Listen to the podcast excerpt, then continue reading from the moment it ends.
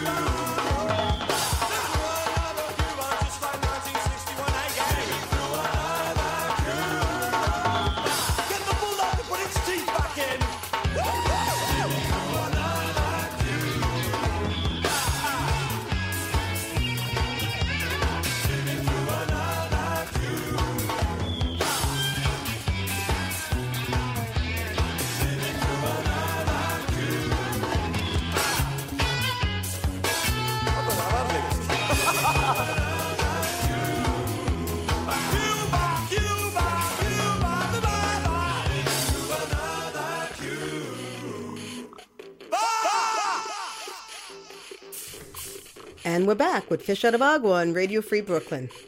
Today we're going to break format and open with our Fish Out of Agua guest artist of the week. I've been saving this one up for you kids for just this very episode. And we've gone back to storytelling world with this guest, who I think is one of the best story humans I've ever heard. And trust me on this, kids, I've been around for a sprinkle of years, and I've heard lots. But why don't I just let him tell you?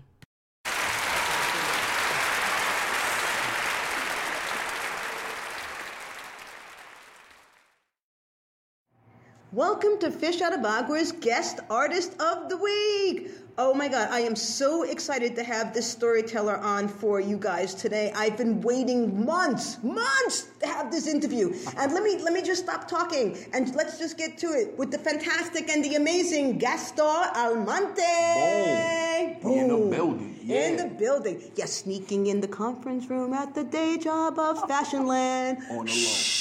I'm a big dude to be tippy tone, but we made I know, it. we made it. We made, We between made my red hair and your big body. You oh my know, God, it was tough, That's, that was tough. No, because we, got the cloak of vis- invisibility and There shit. we go. We made it Yeah. happen. We good. So Gaston, remind me how we met. Um, Because you're one of my newer friends. Yeah, yeah. We linked up. I want to say maybe a year ago, Mm-hmm. around there at uh at Jeff's show, the the New York uh, Story Exchange. Oh, at Cornelia Street. That's the Yeah, one I co-host. Yeah, right, yeah. right. Yeah, okay. he was hosting it, uh, and uh, I did. Uh, what story was that? I want to say. I know. I know. I made fun of Jeff up front. Like he, he like had he had struggle uh, giving me a hand, like a pound or something. Like he didn't know how to shake my hand in a hood way. Oh, So oh yeah, yeah. yeah. Um, you know, you know, it's not easy to get. Sometimes I go off on that too. I get a little, dys- I get a little hand dyslexia. I commended his effort though. You know, yeah. he tried. Yeah, he yeah, there. yeah. So did you tell the story about tr- trying to like get with your girl and you were on the, the air conditioner with no pants? Yeah, I think that was there. That was the, the second time I told that. Yeah. And what were you doing? Wait, what, what, what's the euphemism that you use for? for Uh, checkers. Checkers, So, playing yeah, checkers. Yeah, because when I first uh, prepped that story, uh, my kids were home, so I had to practice it without saying sex because they would ask so many questions. I started Right. saying playing checkers. he doesn't mean that he- this story was about like when he while he had kids. This story was like when he was a teenager and he was practicing the story. There you go. Like it's not like he was stepping out on his on his on his Nah. on his wife. Thanks no. clarifying now. Yeah, Otherwise I'm clarifying. right otherwise, now, you otherwise you're just Oh, another. man. otherwise, you're just another Lat- Latin man stepping out. Lose my house right now. Oh no, Uh-uh. no, no, no, no. The house is. R. is Kelly's good. woman's threat is real serious. The house is not on fire. But this story is mad funny. So he's, you know, he's like you're like a teenager. Yeah, I was uh, 18. Yeah, and you know you're trying to play checkers with this girl, Mm-hmm. and um, Um, the, the family member comes home unexpectedly, and the only way out is out the window, and you end up standing on the air conditioner with no pants, and then she gives you her daddy's pants. Yeah, I put on his pants when I was inside. We didn't notice it until he was getting ready for work. So I had to take them off while standing on the air conditioner. With a broken arm? With the broken Oh arm. man! So yeah. and then uh, there were police involved. Yeah, they uh they didn't really uh buy what I was uh selling right there. They saw me standing on a windowsill, East New York, Brooklyn. They're like, yo, this this doesn't make sense. They assumed the worst. Um, but after talking it over with them, it took a while, but they understood what I was about. Everybody, you know, at 18 tried to get laid at some point. Of so, course, You know, they Holla, understood, you know? holla. Even if you're like a sprinkle of years over 18, you're Exactly. You know, you might not be standing inside of windows Right, hopefully. I, I, I'm right? worried about somebody's. at, at, at my point, a family member comes in, the, what the walker. Yeah, you know. No, mom, my, my mother does not have a walker yet. I need to. Oh my god, I could, I could not even have sex in that house. Oh my god, never. But okay, so the one thing that struck me the most about that story, never mind that it's so hilarious. But the other part of that story is that how easily it could have totally friggin' gone the other way. Yeah, um, that that's kind of like why I like telling it. Um, a lot of what I what I try to do in my stories is to show that um, I, I want to show the issues that uh, minorities deal with in my neighborhood in particular, um, and show them that the initial issues are the same as they are everywhere else. I'm still a teenager just trying to talk to a girl. Yeah. and that happens in every neighborhood. And then I want to show the other dynamics of it. There was uh, two cops there. One of them was definitely more aggressive, and I wouldn't say that he was doing anything wrong Were either. both the cops Caucasian? Um, one was and one was a Spanish dude about Okay. um, maybe 26, 27. Okay. So he uh, was the one that kind of played peacemaker. he Like, was he was good cop. Yeah, he came over, talked to me, saw what was going on, and he, you know, he convinced his partner to kind of buy me some time and kind of let the situation play out, let the father leave, and you know, make sure that I was cool and the girl was cool. Um, but yeah, you need that, and I feel like it, it showed uh, a lot of the issues that kind of happened in my neighborhood and the importance of you know talking and communicating in Yeah. those neighborhoods with authorities and stuff like that. Yeah, because that story could definitely have had a very different ending. It could have been ugly. Oh my gosh, I'm so glad that you're here sitting next to me There talking about it. There you go. Damn. I would have told that story too, though. You know, and I found a way to make it funny as well. But yeah, Yeah. I agree. I'm happier with this version. no Rock doubt, no doubt. Um, so you, you're born and raised in East New York. Mm-hmm. And, in, in, in Brooklyn, and like I've been living in South Slope. This is 29 years now. I left my parents cool. my parents' apartment in the Bronx to get as far away from them and still be in the same city because my mother and father would not come visit me in Brooklyn. Really? They're from Puerto Rico. They grew up in Spanish Harlem, lived in Washington Heights in the South Bronx, and they thought they were afraid for me. They thought Brooklyn was worse. And I lived in well, South Slope is nice now, Yeah. but 29 years ago, Yeah, I get it. Yeah, I, I yeah. miss I miss that by the way. Like I know I'm glad the neighborhood's better in a lot of ways. Mm. but I miss the fear of people knowing. I'm from Brooklyn. like it was I like know. instant credibility. I Like I, know, could just say like that. that. You know, like oh where you from? Brooklyn. And it would just end any Right. convo. It was just instant credibility, instant props. I don't have that anymore. Like I gotta explain now, real Brooklyn. Yeah. Uh prior Brooklyn, old Brooklyn. Prior Brooklyn, Original Brooklyn. non-gentrified Yeah, Brooklyn. like I gotta fully like Yeah. elaborate. And that's why I always say East New York in particular, because Right. that's one of the areas where it's still what it was before in a yes. lot of ways. It's, it's, yeah, it hasn't. Yeah. Had, the tide has not turned for it yet. Yeah, it hasn't happened there, you know, so. the last bodega that was on my corner Yeah. closed in January, and I was like crying. I was like, "Where am I going to get my dulce de coco? Where You am I going to get my coconut fix on?" And like when you when you run out of avocado, when you think you have a good aguacate, Yeah. and then you open that shit and it's like all nasty and like like mushy brown. You ain't got I always go to the corner and get, and, but he was gone. I was like, "Why?" And I, look, he's not hurting. He owned the building. Yeah. But he had that business from the 80s. And he was like, Michelle, the neighborhood changed. People don't want what I sell anymore. So it's going to be a game a GameStop. Wow. Well, it's education at least, you know, because there's a lot of kids. But look, at least it's not um, like Starbucks or, Right, or like an ATM. But let, let's get back to stories. Rock so on. the story about the air conditioners, that the one that you got on that new Comedy Central show? Uh, nah, nah. I was um, I was on Ari Shaffir's uh, "This Is Not Happening" on Comedy Central, but that was uh, that was a story uh, of uh, when my dad uh, told my cousins who were drug dealers to Oh, yeah. scare the hell out of me all year uh, by wearing like a Joker mask. So I pretended to be Batman to kind of get over my fear of them, um, and they kind of convinced me to do a whole bunch of stupid shit in the neighborhood. And you know, gas me into being into being a superhero over and over again. Um, but yeah, it was just an elaborate way of my dad to ensure that I didn't like my cousins. And then you have another story about your dad where there was some got a lot of there was some stories about my cash money, there was yeah. some cash money involved, and he set you up. Yeah, my, my dad has an interesting way of parenting. Yeah. Definitely, Did yeah. you carry that on with your kids? uh, I try not to, honestly. Um, uh, there's there's a limit. That store's daddy. You're gonna there- hear the truth. There's a there's a there's Oh a my god, I can't believe I said truth. You're bringing it out. You're bringing the Bronx out. Good, good, Because at least, at least you said that, like you know, people think you're you're soft now. If, if you say you're from Brooklyn, at least I grew up in the Bronx, so at, Yeah. at least I still got that. the BX is real. It's still yeah, awesome yeah, place. but but you made me say truth. Oh there my you god. go. It's okay. It's after hours. I know we at work, but you good. You good. okay, so um, you, you're parenting and, and Yeah, like um, I, I still, I'm still, I think I'm creative. Uh, my wife doesn't always agree with what I come up with, but I don't. Uh, I, I try not to push the limit that my dad did. Um, and it's for different reasons, right? One, I, I def think that he was way more aggressive than necessary, at least for what's necessary now with my kids. Right. Um, and B, being frank, we're different people. Uh, what he was protecting me from is no longer a threat to me. That- when yeah, yeah. you know when he was growing up as, and he became a young parent, the neighborhood that he grew up in and the things that he had to do to pay bills uh, were definitely more dangerous, being Hmm. frank. Whereas he made sure that I never have to work like that and I never have to do those things. So I know of the world and I'm involved with people that are there,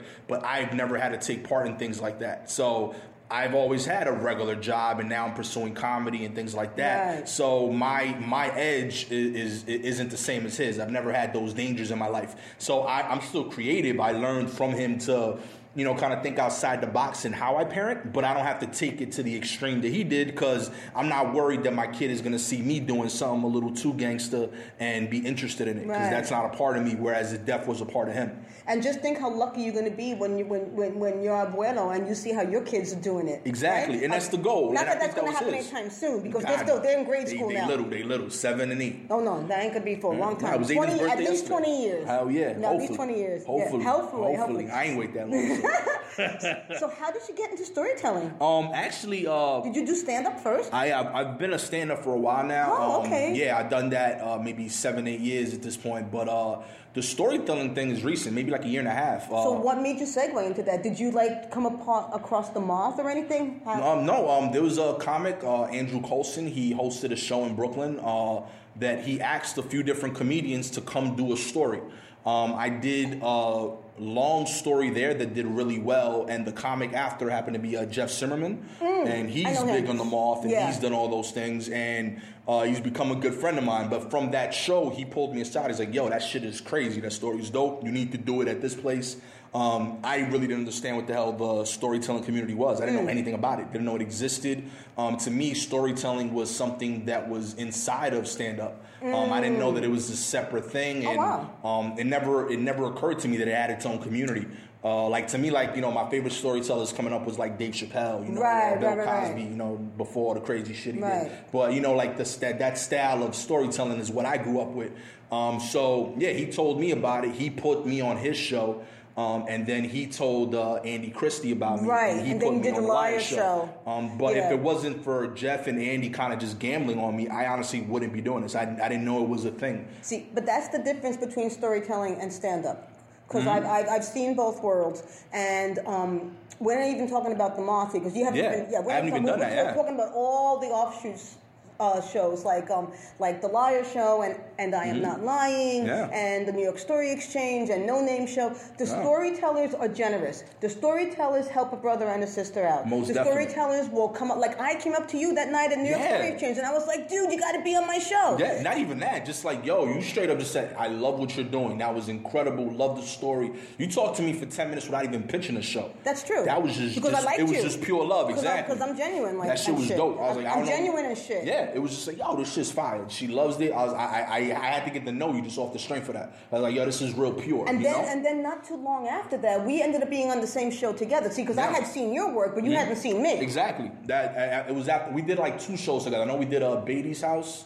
Yeah, Beatty House storytelling. Yeah, we did that, and I, there was another. I forget which one, but I know we did two shows within like a month and a half Yeah. directly after that. Um, but yeah, to your point, yeah, completely right. It's, it's a whole different way of uh, communicating. Um, I think comics support each other on social media after the fact, uh, but during the course of getting better, um, they're not quite as supported normally. Like uh, you won't see comics pull you aside after a set and say incredible work. This is what was good. Um, you won't see comics uh, kind of recommend you as much for other things until Right. you're at a certain level. Um, I think storytellers are far more willing to give uh, words of encouragement early on. Mm-hmm. Um, uh, stand up, you kind of have to earn that. We, we're encouraging too, but we won't do it for the first two to three years to just anybody. Wow. Like you have to weed yourself out. Yeah. And then if you're still doing this shit four or five years, then you'll start seeing that camaraderie. Like, all right, Wow. you made it through. I fuck with you. different. Come do this. It's yeah. different. It's different. I found that you guys were super warm as a no, community I'm just like, you, I love you. You're great. Come here. Do Yeah. this. Do this. Meet this person. Meet this person. Meet the other person. Yeah, Whole different world. I that's was how we super are. surprised. That's how we are. Yeah, they used to be um, a long time ago. Did you ever hear of a woman named Sherry Weaver? Nah. She's an older woman. Uh, like you know how like James Brown is like the godfather of soul. Okay. Well, Sherry Weaver's like the godmother of storytelling. Rock on. She's she's um she's in her God. She's got to be in her late sixties now. Um, Caucasian lady lives on lives in uh, the North Slope, the fancy part, Carroll Gardens. There you go, Uh, there you no, go. Carroll Street, Carroll Street. And anyway, oh, I, I said her fucking like address on the air. I didn't say that. Um, so anyway, she used to run this awesome storytelling show called Speakeasy. Okay. And she would put anybody up. Rock Kind of me anybody. Like all you had to do was like buy her a, a glass of wine or a margarita, which she would probably end up paying for anyway, and tell her a story. Yeah. And like then she put you on. That's you. Like like like like no matter how polished Yeah, you yeah, were. yeah. And there were at least I'm going to say at least 25 storytellers that have name today. You know, that are doing like slamming work Yeah. that got their start, like doing eh, eh, hamana, hamana, hamana, hamana, hamana at Over her show. She did it for five years, and like, and then she was just like that. She was just Kudos. like so inclusive, man. Like she would just be like, "You got a story? Get up on stage and tell it." Like one time, um, it's like somebody like didn't show up, and so I was hanging out. So I'm drinking because I'm hanging out. I'm networking, and like I had like two glasses of wine, and she's like, "And now Michelle Carlo to the stage," and I'm like, "Hiccup, what?" but it was all good. That's what's up. That's pure. I, I I dig that so much. Like there's a, and it has to do with the with the economics of it, right? Like I feel like there's a while there's money being made in storytelling, there's a direct finish line in stand up. You know, like yo, Yeah. do these things, get a half hour, get an hour, get a TV show. So because of that, and because of that template getting set, so many people are competing for specific spots. So initially, you have way more competition. Yeah. Whereas storytelling, it's still pure, and it's part of the fear that I think uh, a lot of people have in what's happening. Like it's great that more people are seeing it, but mm. there's a fear, in my opinion, that you know we're starting to transition to the point to where corporate is getting involved. Yeah, monet- it's getting yeah, monetized, and you might have that where yeah. it's going to yeah. lose that inclusiveness, that family that you'll get at the end of New York uh, Story Exchange, at the Liars Show, mm. Yum's the word, and I'm not lying. There's like a party at the end of those shows, you know. Sideshow Goshko. Yeah, exactly. Like at the end of those shows, like we, we literally chill. You don't get that at stand up. No. I do a stand up show. I'm trying to do four sets that night. You know, so when you do a storytelling show, I almost try to make sure that's my night. I rarely do more than two when I'm doing a storytelling night because I feel awkward leaving because I feel like that's part of the thing. Like, hey, let's chill tonight. We're together. Whereas stand up, I do it. I'm trying to work through a specific piece of material. So I want to do four, five, six sets, record them, and listen to them yeah. all on the train ride home. It's a whole different approach for the night. And the, the, the, next level for storytelling level, if that's the word to use, is like I'll, some people have a book, like right. I do. Or some people go on to do theater, like Martin Dockery, right, who right. makes a living with all the fringes. Or Peter Michael, well, Peter Michael Marino is just a theater person, but there's other people that just like they'll do all, all the fringe festivals and yeah. stuff. So that's like the next the next phase for them. Yeah. And I, I kind of think that the difference is between the competitiveness. I think storytellers get we grok that you know what it's not crowded at the top it's crowded at the bottom. Right, right. Like there's plenty of ideas. Like no one could do your your stories. Like no one could do mine. Exactly. Because you're you and, and I'm me. And if somebody else tried to do like fish out of agua stuff, it they'd be like, fake. what? Yeah. yeah. Like I couldn't be like on on, on an air conditioner playing checkers with, with no pants on. Oh, that, that, would be another story when the cops came, right? Rock oh, on, rock on. So wh- where do you see the future of storytelling going? And and what do you think about um, the color or so or lack of it? Because when I first started doing the moth, which was like oh, 12 years ago, yeah. um, I was I was the Latin flavor, me, yeah. me, and I'm like kind of like vanilla almond beige, you know, with freckles. No doubt, no doubt. Yeah, yeah. Um, I feel that uh, in terms of where storytelling is going, I definitely think that you're seeing uh, a, a bigger variety of voices getting involved yeah. now. Um, I think there's more avenues to do it, um, and I think that we're starting to see an appreciation of it in long form. Like you have uh, Adam Wade and Peter Aguero mm-hmm. that both put out incredible albums, in my opinion. Um, that it shows that this could work as a long piece. I was in DC for the album recording for Jeff Simmermon, so I'm seeing the appreciation of this is an equal entity funny album. It's a it's not a stand up album, but it right. can be a funny piece. It could be a moving piece, and it's a full piece of work that you can experience at home or in your on your iPod on your iPhone. But why do you think why that more people of color aren't attracted to storytelling and they are attracted to stand up? Do you think it's because of the cash money thing? I, I think that's a big part of it. and that storytelling is like more art at this point. At this point, and you, are kind of getting that with uh, like com- with comedy that's like uh, related to improv. Mm. You don't see people of color do improv because there's no direct way to get paid. You kind of have to get lucky that a show hires you to write. Like uh,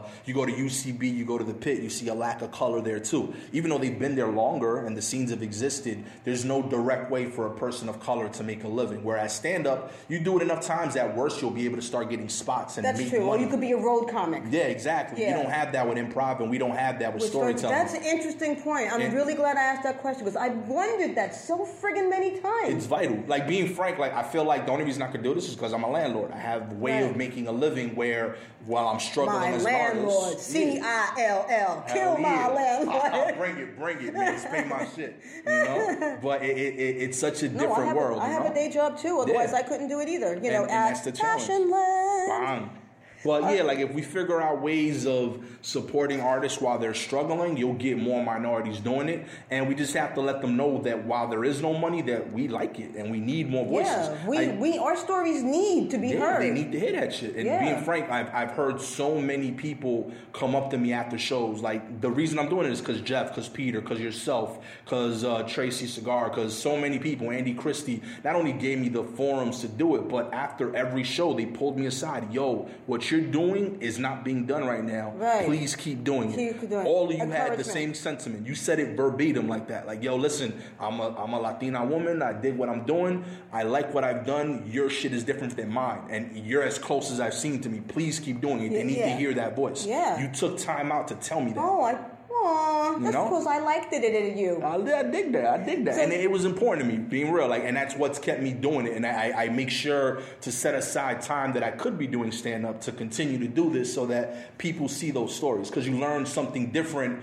from minorities that you don't learn in a stand up show when you hear them at a storytelling show. So, for anybody listening that wants to get into storytelling over stand up, try both, but storytelling's better, right? I can't. I can't go that far. Don't get me in trouble. right, man. Don't right, get all me in right, trouble. I can say it. I like storytelling. all right, Gaston, gracias. Rock on. You were like you were like the bestesses. Yay! Nice way to end the season. You're listening to Fish Out of Agua on Radio Free Brooklyn. In case you've been counting, or not, this is our penultimate, our next to last episode. Yes, our story is nearly done, but before we get the answer to a question that shadowed my entire life and much of my mother's, let's ask ourselves why is it often easier to betray than to support, to be cruel than to understand? As is lamented in this song, which even though is about a relationship between lovers, the chorus says it all. From the Clash's London Calling in 1979, Train in Vain.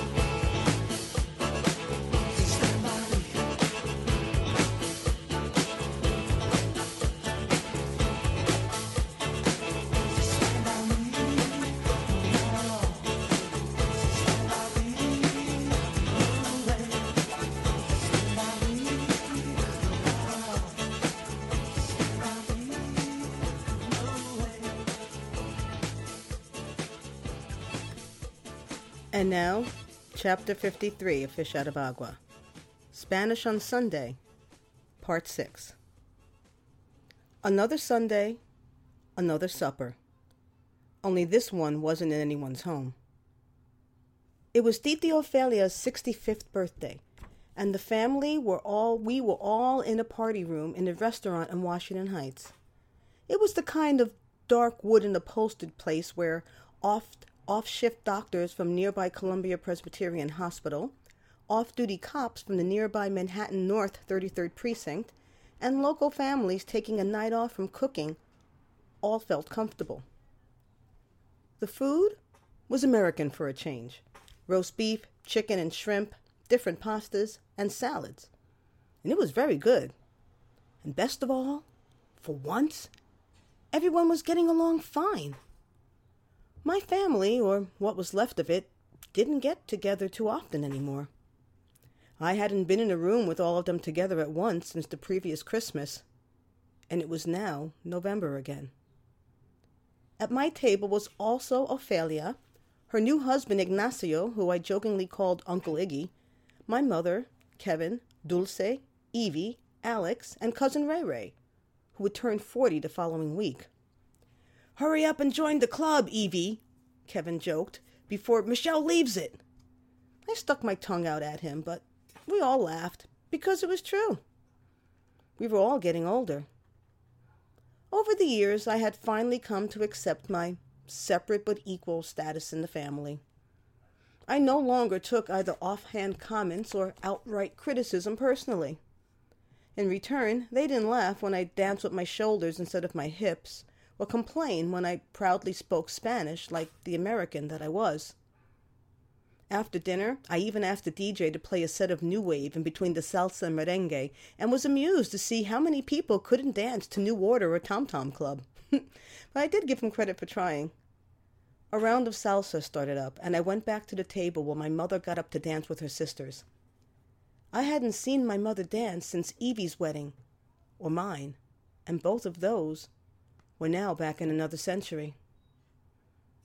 My mother looked beautiful.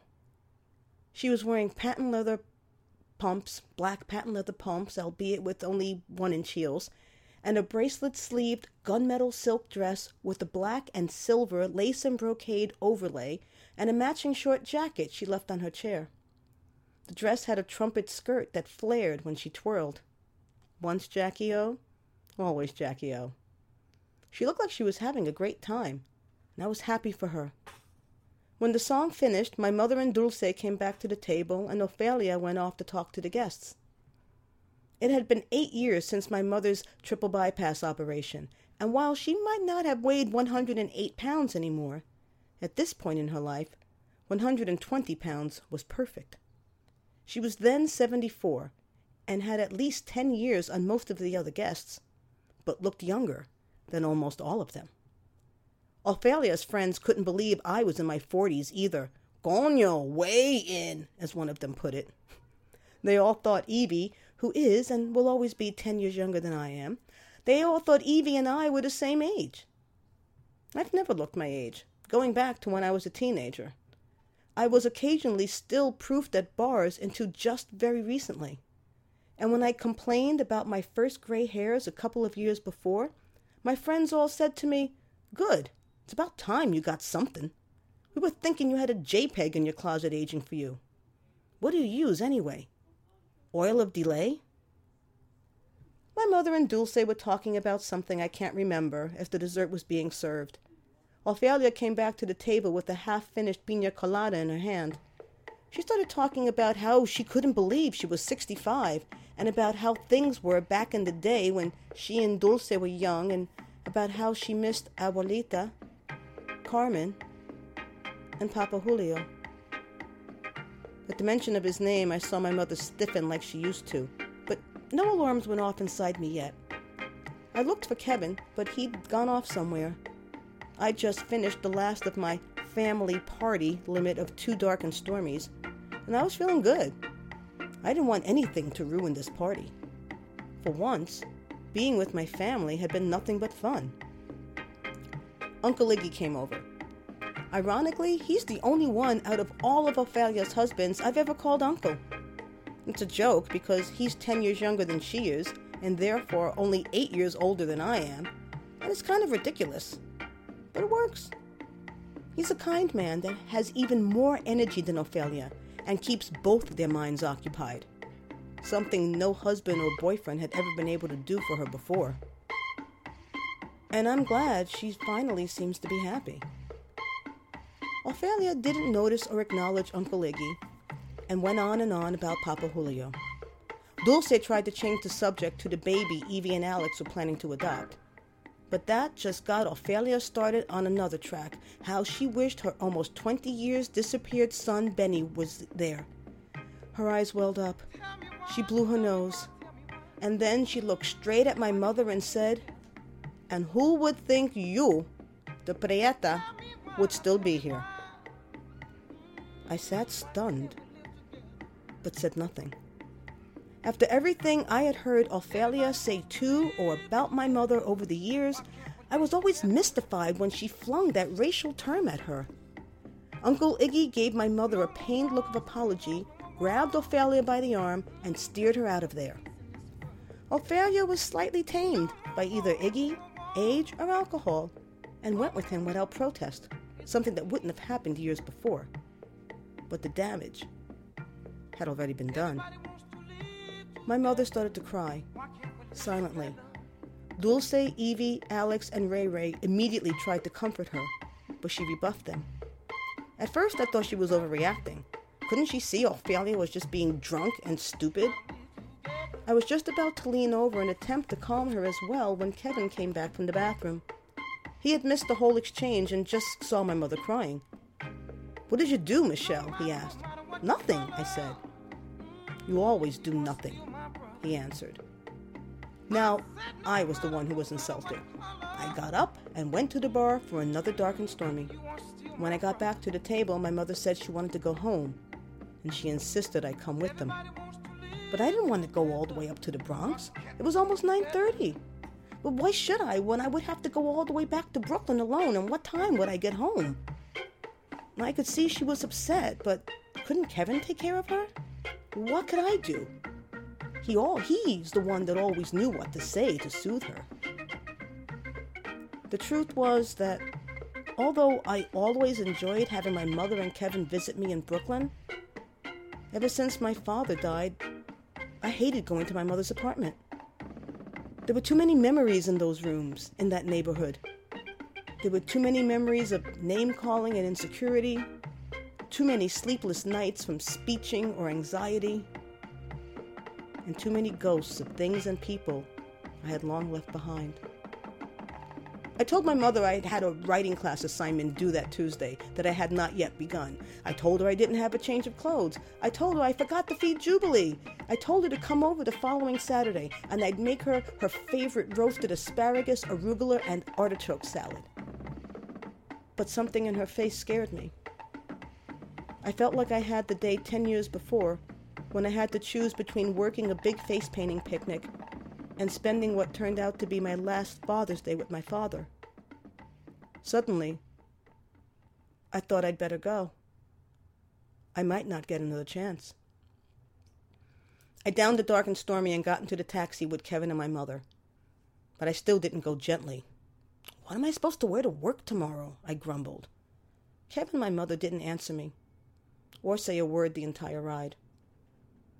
We went up the stairs in silence and had barely arrived at the apartment and closed the door when my mother finally spoke. I have to tell you something about my father, she began. My mother had never really talked about her real father before.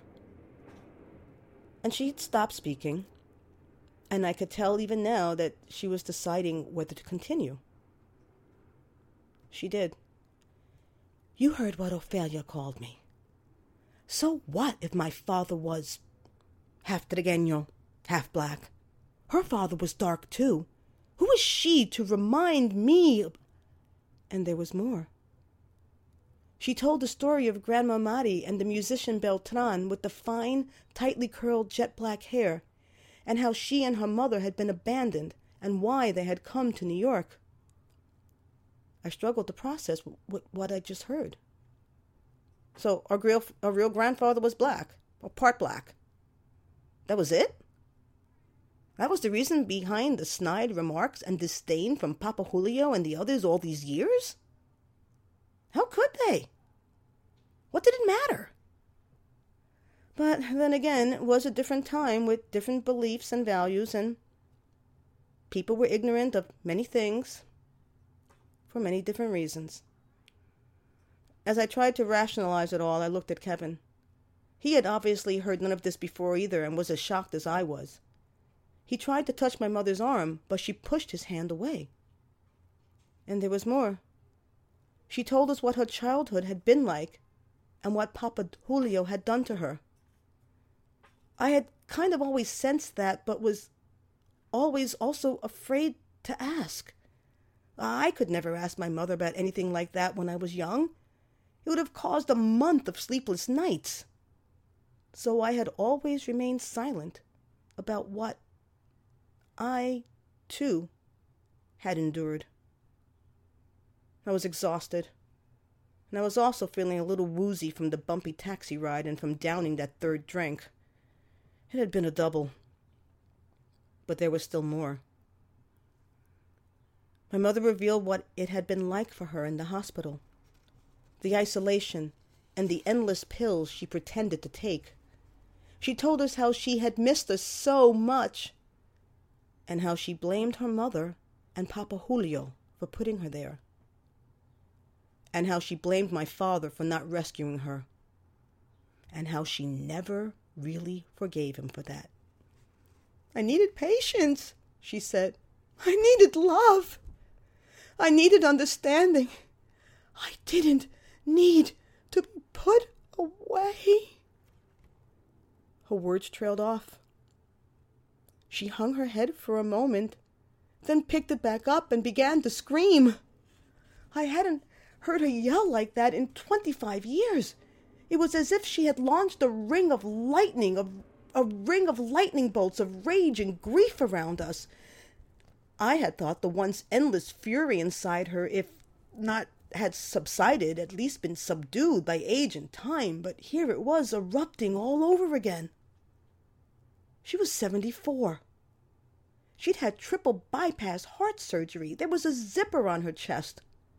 What might this rush of emotion do to her now?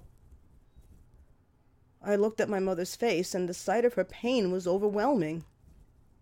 No, it was not my pain, but it was pain nonetheless, and that was something I understood. But no matter what I had gone through, she had it far worse. At the very, very least, I had a father. I thought about my father and about how there was always something strange and distant between my mother and him. And now I knew why. I remembered when I was 19 and breaking up with Brendan. I'd asked my father why he didn't run when my mother was in the hospital. His answer was, a man doesn't run from his mistakes, little girl. Maybe my father stayed with us because he did love my mother. And maybe it was because he also loved Kevin and me. Or maybe it was because he felt guilty that he hadn't done more for her, that he allowed the hospitalization and all that subsequent horrible year to happen. The realization made my stomach drop. He should have known better. They all should have known better. But they didn't. And damn it, that family of hers could have been nicer to her.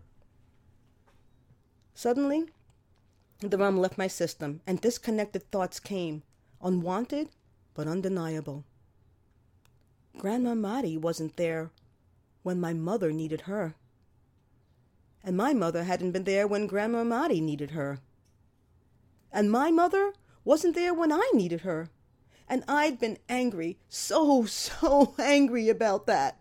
I was angry that no one knew what had happened in Abuelita's house, angry that my mother was always so preoccupied, angry that I could never talk to her the way my girlfriends did with their mothers, and angry that I always had to be careful, so careful whom I invited to the apartment, just in case something triggered my mother. And I was angry that she hadn't fought back, in my mind, she had just accepted all that sorrow and pain and never confronted the fuckers who hurt her. And then the, the, the connection. I hadn't been there for my mother, just like she hadn't been for hers. But I was in the room with her now. All my life I had convinced myself that I didn't need my mother. Well, maybe that was true, but tonight she needed me. The pattern could be broken. Tonight. Here. I reached for my mother and she came into my arms. I held her as if she were a child, and it made me uncomfortable. This was Kevin's domain. I was always the one that made things right, who made things right with my father. And as my mother sobbed, I realized I couldn't remember the last time my mother and I held each other. I could feel her fragility, her fatigue, and her age. And I could also feel something else inside her a core of strength that by force of will had kept her alive, if not entirely whole, all these years. She could have chosen differently, but she did not. And at that moment, I knew that I had that force too. It's okay, Mom, I said. It's okay. I love you. Let it go. She said that she had been holding these secrets all these years and she was sorry. I told her I didn't know what she was apologizing for. Or maybe I did. I kissed her hair and I told her Papa Julio was dead. Grandma Mari was dead. My father was dead. They were gone, but Kevin and I were still here. Only instead of winding down, her sobbing escalated, and I became afraid of what might happen if it went on for much longer. Maybe, maybe it would never, never be all right for her. Maybe there are some things, some people for whom it will just never be all right. But she couldn't continue like this. I, I didn't know what to do, but I, I felt like I had to try something. So I did what has always come naturally to me. I opened my big mouth. Wow, Mom, really? I knew it. Well, that explains everything. My mother slowly looked up at me with a mixture of shock and horror. What? Well, I, I always wondered why we've always looked so good for our age. Remember? Black don't crack, brown don't frown, beige don't age, and Puerto Ricans no creaking. Hey, that makes Kevin and me what? Uh, octoroons, right? So what? Who cares? We be looking good, and they'll all be jealous of us. My mother's sobs abruptly stopped. She broke our embrace. I wondered if this time I had finally gone too far and said the unforgivable. I looked at Kevin, my Republican, Quentin Tarantino looking brother who was standing right next to us. He was staring at me with his mouth open. He looked as he was as if he was about to say something, but not before I had one last chance to shove both my feet into my mouth even deeper, all the way down into my fundillo. I raised my hand for a high five. Yo, brother! Dynamite! Yo, Sanford! Yo, Sambo! What up? Kevin shot me a look that could only be described as deep disgust crossed with incredulous, begrudging appreciation. And I could tell that he was torn between telling me off and writing me off for good or bursting out laughing. The laughter won. He cracked up and high fived me back. Kevin said, Show enough, sis. We should all go to Ophelia's next birthday wearing white face. We can sing Mammy to her in Spanish. You can paint us. I answered, Okay, but you best start practicing su Espanol now. We only got a year. Si, bueno, si, Kevin answered. How's that? My mother had moved to stand in between us, and I saw her face change from shock and horror to anger and disbelief to the face of a mother with two incorrigibly mischievous children. She swatted at the two of us and told us we were both terrible and had better repent. But, Mamma, I said, I tries to be good, but. Then, unexpectedly and amazingly, my mother started laughing too. Laughing and crying, and then crying some more, but these tears were different. She hugged Kevin and me tightly. My children, she said. My children. I thought about when Kevin and I were growing up and were in the living room trying to do our homework. The TV would be on. Our father would be on the sofa snoring. The six train would rattle past the window every five minutes, and our mother would be speeching in another room out the window. But if Kevin and I would stop to ask her something, she would stop too and calmly answer whatever it was, then go back to her venting. We'd go back to our long division of book reports. She'd always been our mother, even when she couldn't be herself. I went to work the next day in my party dress.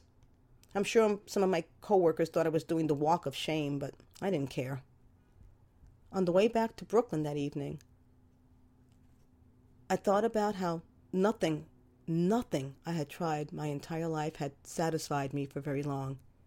Drawing, graffiti, friends, drugs, art school, work, marriage, performing. Nothing was ever enough. I had always tried so hard not to be like my mother, yet in a way, I was exactly like her. Something had never been right for me either.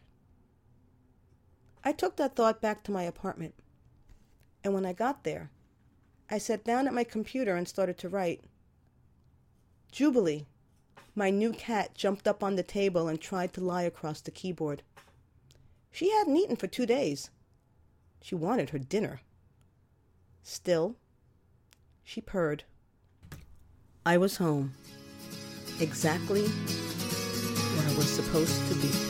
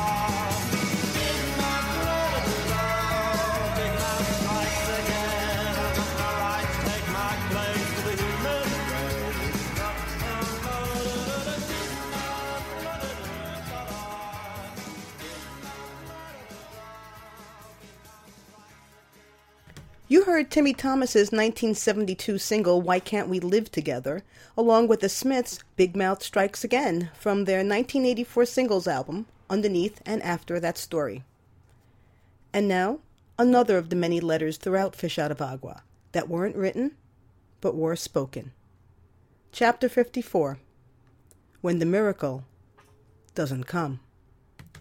Dear Michelle, I was angry for a long time. I'm still angry sometimes, even now. Because I wasn't crazy when they locked me away. But I'm sure I was when I came out.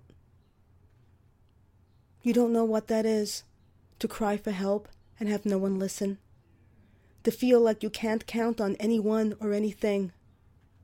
To feel totally abandoned and betrayed. Or maybe you do. You think I didn't give you anything? You had two things I never had. One was your father. The second was freedom. The freedom to make your own choices. The freedom to be yourself. I think you realize that now. And I think you know that there was never, ever a time when I didn't love Kevin and you. You are my blessings, my children. Love, always and forever, Mom. 1 Corinthians 13, 6 through 8. Love does not delight in evil, but rejoices with the truth. It always protects, always trusts, always hopes, always perseveres. Love never fails. Ephesians 4:31 Let all bitterness and wrath and anger and clamor and evil speaking be put away from you with all malice. Hebrews 11:1 Now faith is the substance of things hoped for, the evidence of things not yet seen. P.S. Michelle, I think your Titi Ophelia needs a facelift. Don't you? P.S.S. I also think you should think about getting another cat. I think Jubilee is lonely. And that's our show. You've been listening to the serialization of my book, Fish Out of Agua, on Radio Free Brooklyn, where there's just one episode left. But fear not, when we reach the books and the season's end next week, you can catch any episode you may have missed on Audioboom, or listen to the entire book from start to finish. Once again, next week is our final show for this season, and I'm going to close today with a song that reminds me of my mom the once and forever, one and only Jackie O of East 103rd Street in New York City's El Barrio, or Spanish Harlem. Mom turned 84 on April 23rd, and this song, originally by Ben E. King in 1960, here covered by Aretha Franklin in 1971, always reminds me of her.